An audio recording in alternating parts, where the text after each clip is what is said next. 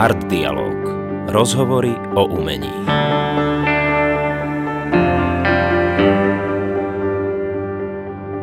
Ahojte, vítame vás pri ďalšom podcaste Art Dialog s Martinom Silajom a Robertom Ahojte. Pospišom.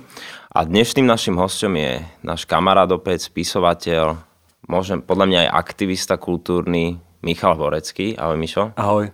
Tak sme radi, že si sa prišiel s nami porozprávať a spýtam sa ťa takto na úvod, že pamätáš si nejakú zlú radu, ktorú si dostal v živote ohľadom umenia?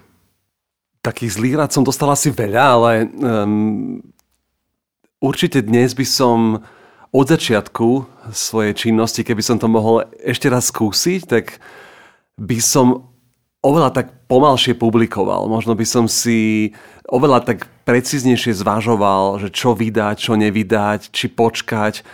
Keď som sa do toho vrhol, tak ja som začínal tak veľmi živelne a možno to bola aj taká generačná vec, lebo za toho socializmu, ktorý ja som ešte zažil ako dieťa, tak mladí autori mali 45 rokov. Uh-huh. A ja som debutoval, keď som mal 21 rokov.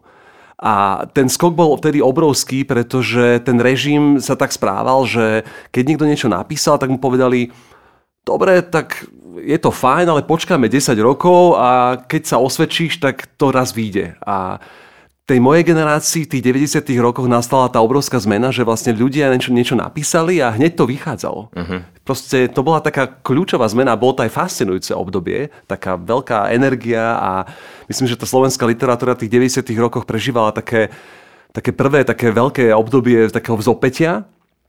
A, ale zároveň je to také zradné, že uh-huh. keď e, vlastne hneď vidíš tú možnosť niečo vydať, tak e, dnes je to ešte iné s tými digitálnymi médiami, ale už vtedy sa ten proces veľmi zrýchlil.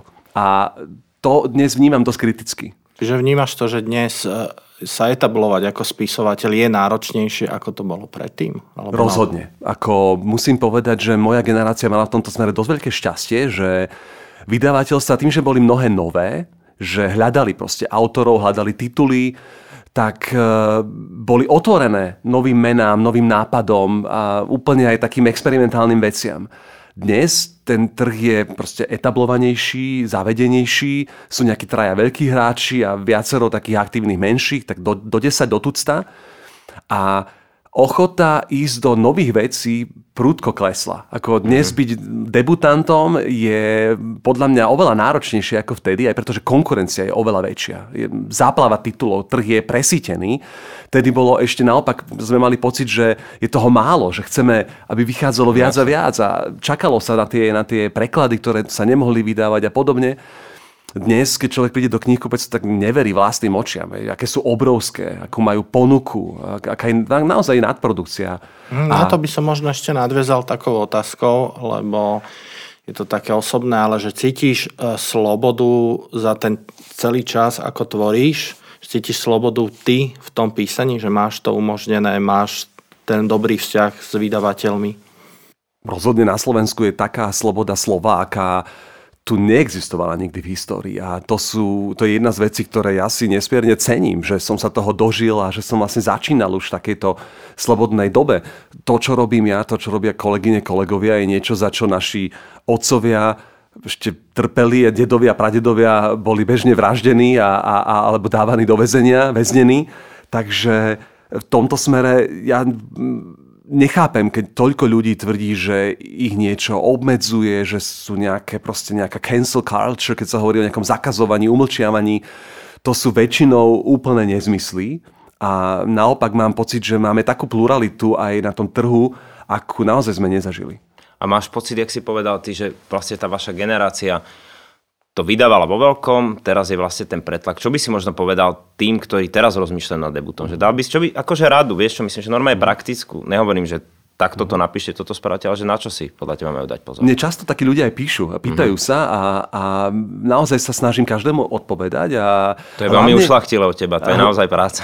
Je to aj pracné, ale je to podľa mňa dôležité, pretože sám som vtedy nemal veľmi na koho sa obrátiť a učil som sa tak povedať na vlastných chybách a základnú vec, ktorú sa im snažím hovoriť, je presne, aby to neuponáhľali a aby sa sústredili na samotný text. Nie až, lebo väčšina ľudí mi píše, že tak chcem to veľmi rýchlo vydať a chcem, aby to bolo úspešné. A ja im hovorím, nie, tak začneme z opačného konca.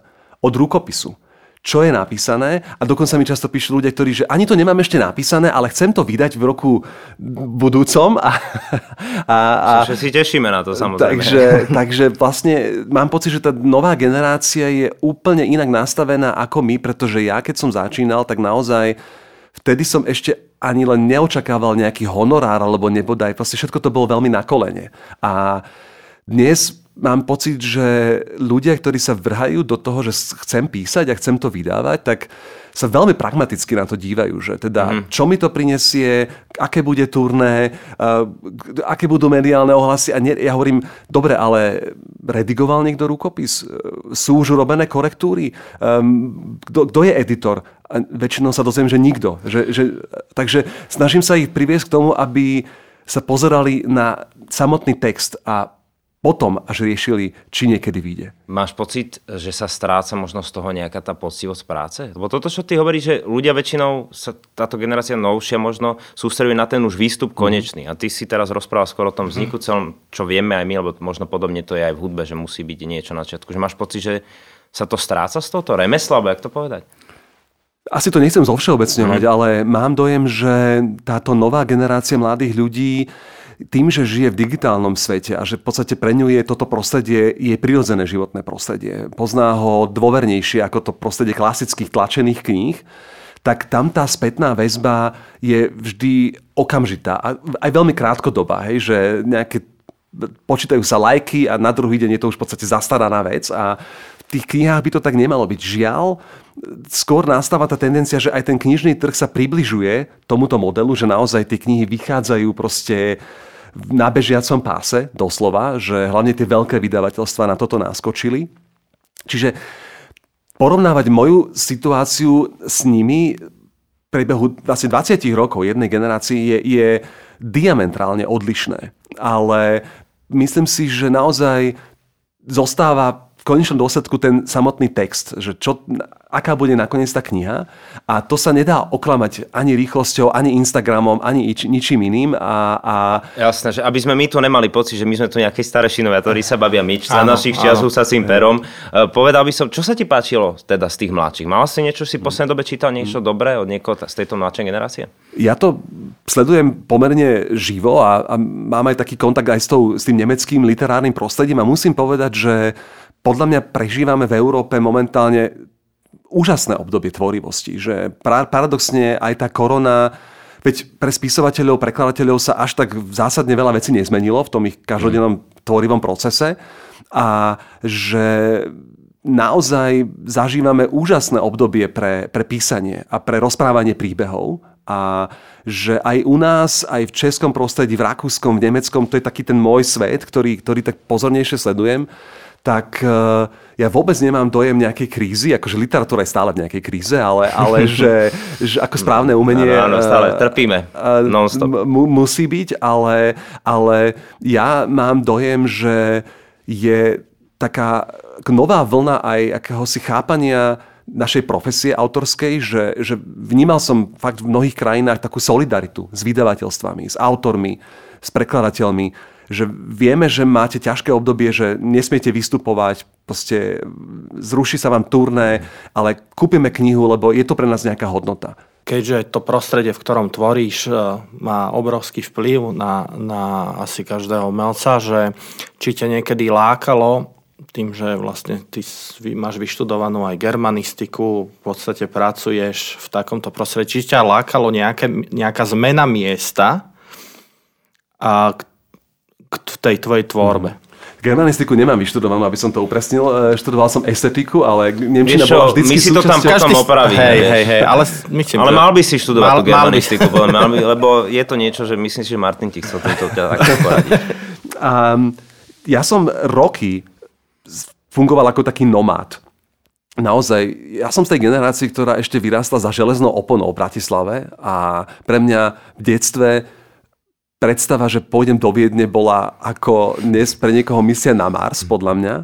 A keď mi emigroval bratranec v marci 89, tak som si naozaj myslel, že ho už nikdy v živote neuvidím. A pre mňa tie otvorené hranice bola to bola obrovská výzva a šanca a príležitosť dobehnúť niečo. A ja som naozaj mal také nutkanie od tých 90. rokov a počas tých 0. rokov som veľa času strávil na cestách v Amerike, bol som v Afganistane, bol som veľa rokov som žil v Nemecku. V tom ne, vôbec nemecky hovoriacom prostredí som sa pohyboval potom dlhší čas, pretože som naozaj mal pocit, že v mojej identite niečo chýba, že niečo, niečo tam nie je a potom som sa vlastne tak trvalo vrátil, až keď som si založil rodinu, keď som sa usadil v Bratislave a musím povedať, že som sa aj z toho tešil, že som veľmi rád sa vrátil znova do tohto mesta na Dunaji a že sa tu cítim dobre, že tu cítim inšpiráciu, a, ale asi by som ľutoval, že som tú fázu toho tvorenia v inom prostredí nezažil. No tak keď si povedal takto s tým Nemeckom, tak si zahráme, dáme si skladbu. Čo si dáme teraz? Nedávno sme nahrali s Janom Slávikom Bachové suity a zahrali by sme si Preludium.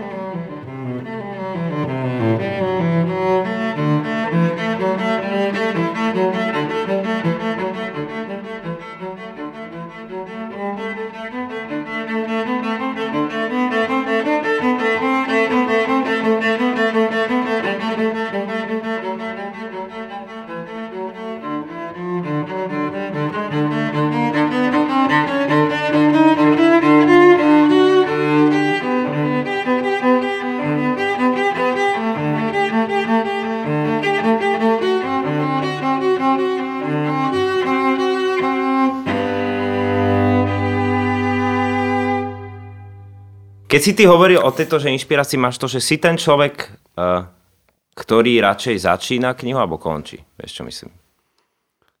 Aj, aj. Ja si myslím, že u mňa je to tak, že v tejto fáze, keď mám menej času fyzicky reálne sedieť pri počítači a prokrastinovať, tak veľa mojich príbehov sa rodí v hlave naozaj často až do takých detajlov, do jednotlivých vied, že ja mám dojem, že môj mozog myslí textovo. Tak hm. ako mám priateľov vizuálnych umelcov, mám pocit, že oni vidia svet tak vizuálne a nejak sa ho tak, nejak tak spracúvajú ho cez obrazy. Tak ja naopak, ja od detstva, od veľmi skorého veku som mal pocit, že vnímam svet cez texty, cez písmo, cez uh, nejaké znakové systémy. A uh, Um, takže v tomto smere som mal takú, také nutkanie zachytávať veci písanou formou veľmi skoro, v rôznych podobách, cez denníky, básničky, zápisky. A to mi tak zostalo. Čiže keď sa rodí nejaká poviedka, tak je najprv dlho sa rodí nejaká postava, nejaká situácia, nejaký vývoj a, a potom už to samotné fyzické ťukanie do klávesnice mm-hmm. je pre mňa také druhoradé. A máš nejaké rituály pri tom, vieš čo myslím? Lebo tak my to bereme, že sa ta, keďže toto je art dialog, že všetci, čo sa tu rozprávame, vlastne aj umenie nejak robíme, že máš, si, nemusíš ich priznať všetky, ale že máš nejaké rituály, vieš, že máš nejakú poverčivosť tej tvorivosti, či si mimo tohto? Skôr, ja to tak vnímam cez svoju rodinu, že, že moja manželka absolútne nechápe, ako ja, keď píšem, tak ja vlastne absolútne nevnímam okolitý svet. Ona, ona mm. že aj keď je džavod našich troch detí okolo mňa a ona mi niečo troch, rozpráva... povedal ja, si troch, to je naozaj. Tak ja vlastne vôbec neviem, čo oni robia. neviem, či to, mať. neviem, či by som to mal hovoriť náhlas, ale... ale no toto nikto počúvať nebude. Vtedy, vtedy v podstate sa tak dokážem úplne nejakým spôsobom vypnúť od toho okolitého sveta a možno je to aj prispôsobenie sa tej životnej situácii, v ktorej pracujem, ale nemáme taký veľký byt, že by som, to mi trochu chýba, že nemám nejakú takú komórku, kde by som sa zašil. Takže jednoducho musím robiť takto a viem pracovať aj vo vlaku, aj v hoteli a viem písať prakticky kdekoľvek. Zvykneš mať pustenú aj hudbu napríklad, alebo máš radšej ticho? V niektorých fázach, ale, ale skôr mám radšej také úplné ticho, respektíve si ho tak sám vytvorím. Ty si hovoríš, že uvažuješ textov, čo ma naozaj zaujalo, lebo to, je, to znamená, že robíš asi to, čo robiť máš. A máš niekedy také, že ti niekto chce radiť do toho, vieš čo, že ty máš niečo rozrobené? Hovoríš ľuďom o tom, keď na niečom pracuješ, alebo si to nemáš pre seba? Nie, ako hovorím o tom dokonca s viacerými ľuďmi a to mám veľmi rád a tým, že ja v uplynulých rokoch občas pracujem aj tak povedať na objednávku, to, to znie hrozne, ale ja to nesmierne mám rád, keď ma ľudia oslovia. Mám jedného vydavateľa, s ktorým robíme detské knihy a väčšinou ich celé tak ako vymýšľame spolu, že on príde s nejakým nápadom a že poďme. A je to taký doslova, že tvorivý proces nás dvoch, že ideme naozaj od prvej verzie po druhú, tretiu, štvrtú. Teraz pracujem na jednej graphic novel, na jednom komikse a sme traja, zase sme taký malý tím ľudí, je tam grafický dizajner, je tam ilustrátor a spolutvorca námetu a ja ako textár a posielam im každú verziu. A idú so mnou, a je to taký pre nich možno aj náročný proces, lebo vždycky tá prvá vec je potom sa za ňu hambím, že aká bola slabá, a, a, mm. ale spolu sa prepracovávame k niečomu lepšiemu, veríme, že lepšiemu a je to kolektívne dielo. A tá práca textára, autora námetu, dizajnera je tam taká vyvážená. A to mi niekedy veľmi vyhovuje. Čiže raz sa ty nedáš vlastne aj prekapiť v tých spoluprácach. Toto som sa často spýtal, či si človek, ktorý robí solo, alebo máš rád spolupráce. No sú veci, napríklad poviedky, píšem skoro úplne sám a potom ich dávam keď už mám viac menej hotovú nejakú prvú verziu, ktorú dokážem pustiť z ruky, dávam ju editorovi alebo editorke.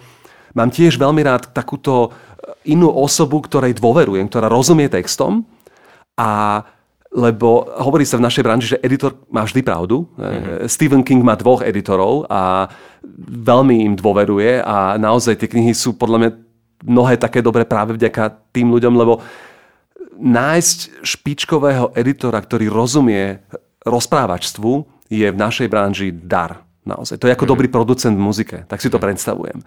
A čiže vtedy už odovzdám ten text a veľmi rád tie poznámky, ktoré dostanem späť, potom zapracujem často veľmi intenzívne do, do, toho, svojho, do toho svojho nového textu, rukopisu. Mm, to je veľmi zaujímavé. Ja sa ťa spýtam, že, lebo to je v podstate taká spätná väzba, ktorá sa ti dostáva Podobne fungujeme aj u nás.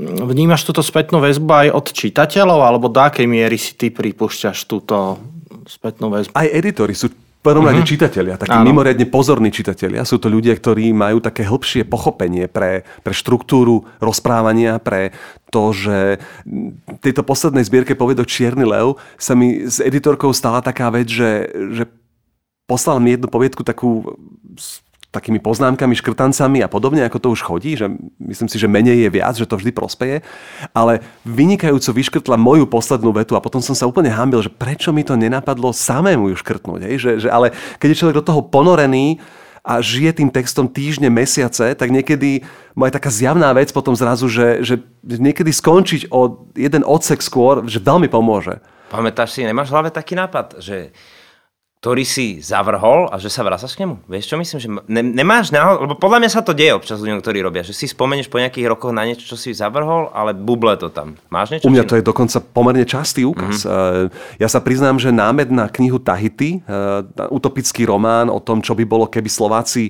nežili v Strednej Európe, ale v mhm. Polynézii, ten som nosil v hlave možno 11 rokov. Niekoľkokrát som ho tak zavrhol, že teraz na to nie je čas. Potom som si hovoril, že ešte neviem, ako to uchopiť a vlastne trvalo mi roky, kým som si reálne sadol a začal som vlastne, veľmi dlho mi trvalo, kým to vzniklo. Ja nepracujem tak, že teraz mám nejaký nový projekt nejakej novely a iba toto, všetko ostatné vypustím. Ja mám celkom rád, mám taký jeden uh, folder, uh, také náčrty, námety, verzie, skice, ho tak volám a to je doslovný mám... názov toho folderu, takto dlhý náčrty dáme, lebo ja mám tiež taký, že nápady, myšli... vieš, máš to, že... Mám to takto, lebo ja potom niekedy mám tých folderov už veľa a aby som ich našiel, tak vlastne si to tak dobre, veľmi konkrétne pomenúvam, aby som Jasne. nemal problém to nájsť. A veľmi mi pomáha Dropbox, že v podstate mám tam... To je veľmi známy editor napríklad. a Takže tam sa tak vraciam a niekedy si hovorím, že aha, že alebo mi napadne námed na, nejakú iba, na nejaký krátky fejton alebo krátky článok a, a nechcem ho stratiť. Takže niekedy je to iba veta alebo nejaký pár zhluk slov, ktoré mi potom pomôže, že aha, že si to tak v tom mozgu zrazu sa mi to tak vráti. Dáme si teraz skladbu z nášho albumu Balady a dáme si, že od Dunaja až k nám, lebo ty si hovoril, že od Dunaja až k nám.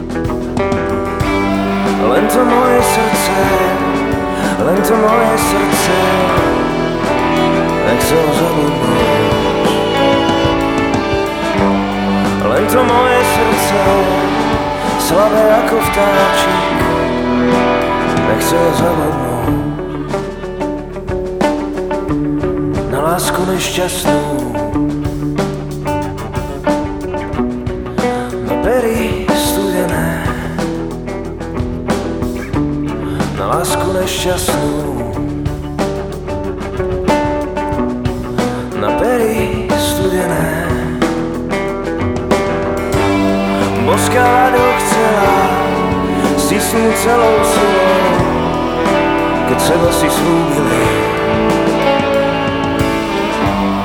Boská vado chcela stisnúť celou silou, keď seba si slúbili.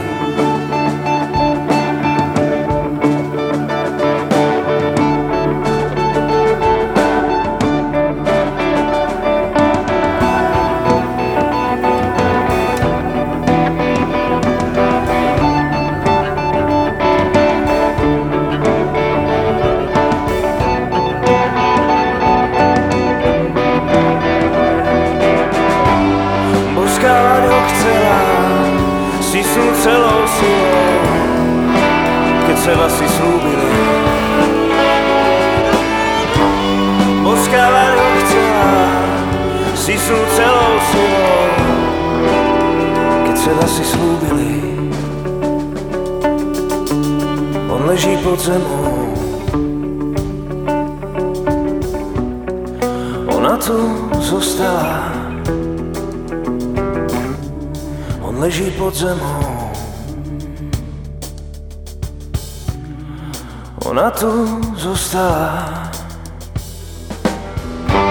Samočká ako stromček v celom šírom poli svetom blúdila. Samočká ako stromček v celom šírom poli svetom blúdila.